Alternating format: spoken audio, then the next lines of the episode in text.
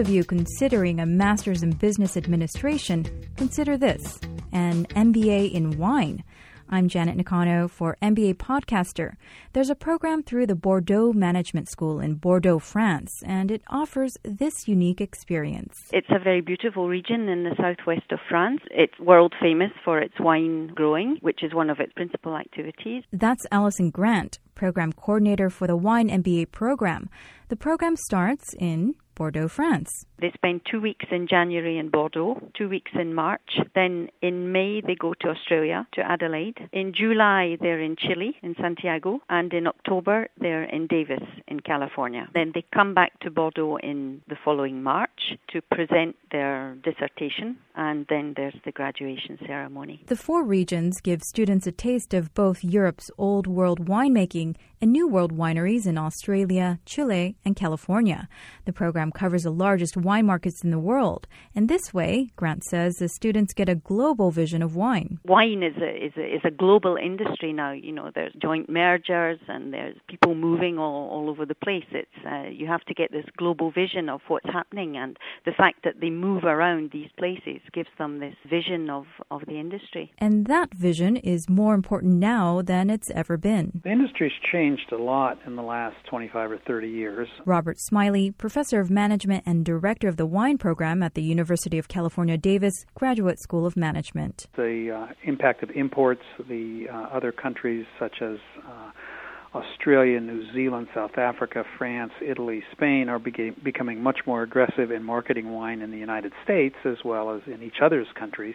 So it's a somewhat more competitive industry. The wine quality is better uh, focus on the consumer is more intense. Uh, that is, we're trying more often to try to figure out what consumers want rather than what a piece of dirt we have uh, might produce. Uh, and so the focus and the intensity of consumer marketing is rather substantially greater. And the industry is becoming somewhat more concentrated. That is, there are a number of larger players that are making acquisitions around the world so that the uh, number of firms is smaller, uh, at least at the at the very large firm end. The Bordeaux Business School saw that these changes in the wine business called for more specialized knowledge.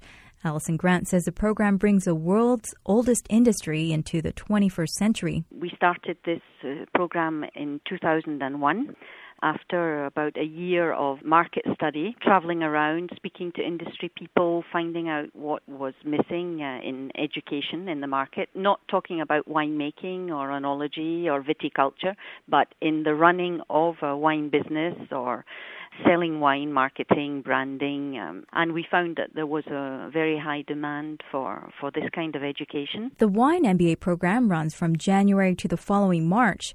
It's roughly 15 months, but it's a part time program. Allison Grant says students attend classes for only 10 weeks.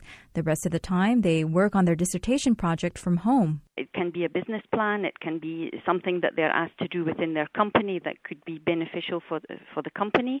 And once they, they give us the, the objective or the title of their thesis, we allocate them a professor and then uh, he's in constant contact with this professor who aids him along the way with the preparation of his thesis. They have various guidelines and they are aided all, all throughout the year, and then they have a date limit where they have to submit. We had a, a lady from Chile who wrote a thesis on planning success in the European market.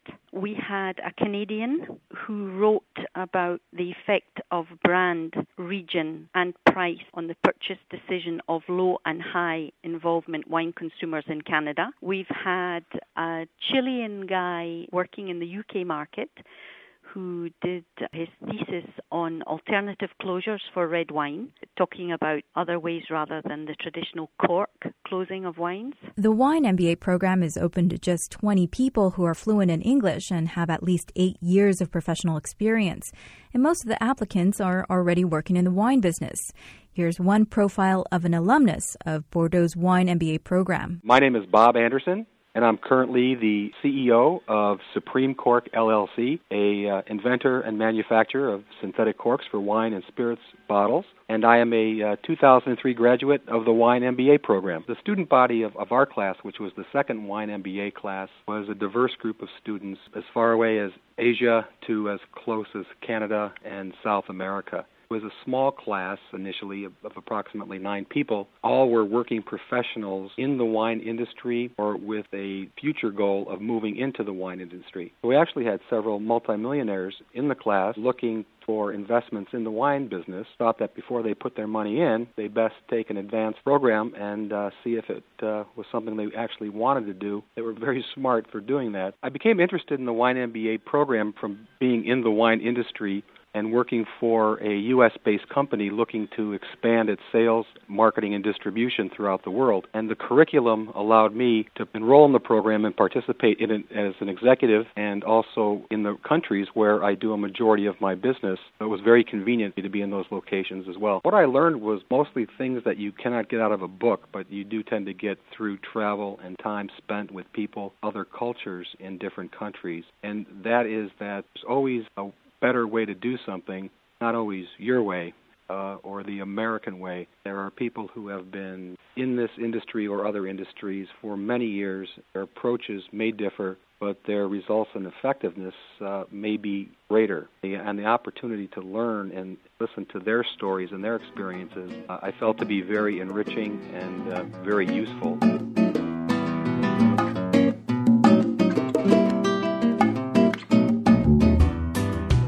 Bob Anderson, getting an MBA in wine was professionally beneficial. But how favorably are MBAs looked upon in the wine business? Chris Fernstrom is Senior Vice President of Marketing at Icon Estates. Some of the wineries in the Icon Estates portfolio include Robert Mondavi Winery, Estancia Estates, and Ravenswood Wineries in California, as well as wineries in Italy, New Zealand, Australia, and Chile. Do many of the executives in the wine industry have MBAs? It's actually a, a mix in that you have a lot of larger organizations in the wine industry that have uh, a, higher percentage of the executive team that have MBAs, but not entirely. Um, you know, you you don't usually see MBAs um, with on say the sales side for the executive side, but many of the mid-sized to small companies, you really don't see a lot of MBAs. It's uh, sort of episodic, sporadic versus you know more consistent. Whereas if you go to the Gallo or the Constellations of the world, you will see, you know, more MBAs at the executive level. Can you explain what has changed in the wine industry, say, in the past 20 years or so, that's that's made it important for executives to have a business degree? Yeah, I mean, I think the uh, the important thing to to realize in, in the wine industry is that ultimately it is a business, and I get a fair number of resumes sent to me from folks who have uh, have been involved with wine on a hobby uh, level for a number of years and have decided they're going to make a career change and they want to get into the wine industry. So there's a lot of romance that's associated with the, the wine industry. But at the end of the day, it is a business. And if you're not making money, you will not be in business. Uh, so a business background is absolutely essential. And what's really changed in the course of the last 20 years in our industry is – um, obviously, the global nature of the business has changed. So, what we're doing here in the U.S.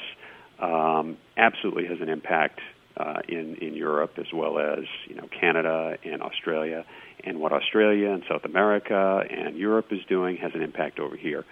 So, when we're looking at people, uh, folks that have a better understanding of sort of the uh, global competitive economy that we live in is absolutely a plus.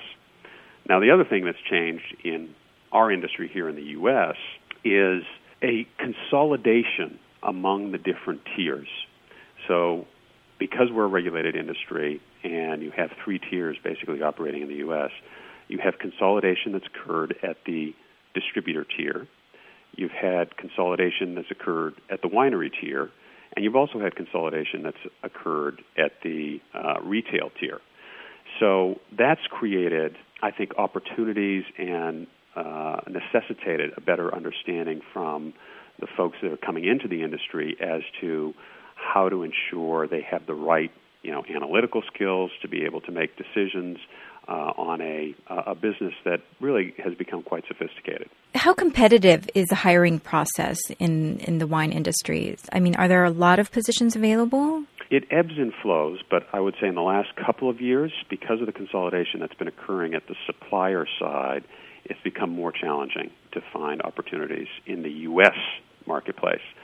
Um, you know what we're looking for usually when we're going out to hire, and I'm going to speak to the marketing side of the business. You know, I'm responsible for the marketing as well as all of our international business and all of our visitor center business here. But when we're looking for somebody with a marketing slot that's open, we're looking for somebody obviously that's smart, that you know can think creatively, can solve problems, has good analytical skills. But we are looking for somebody that has some background in the wine industry. We don't hire folks that have no background at all in the wine industry. Do these executives do they typically move around a lot or do they generally stay at one winery for a long time? No, you've seen um, I think once again in the last, you know, 10 years a lot more um, movement among mid-management and executive level employees uh, around the world. So it's not unusual at all to have somebody working here in the U.S.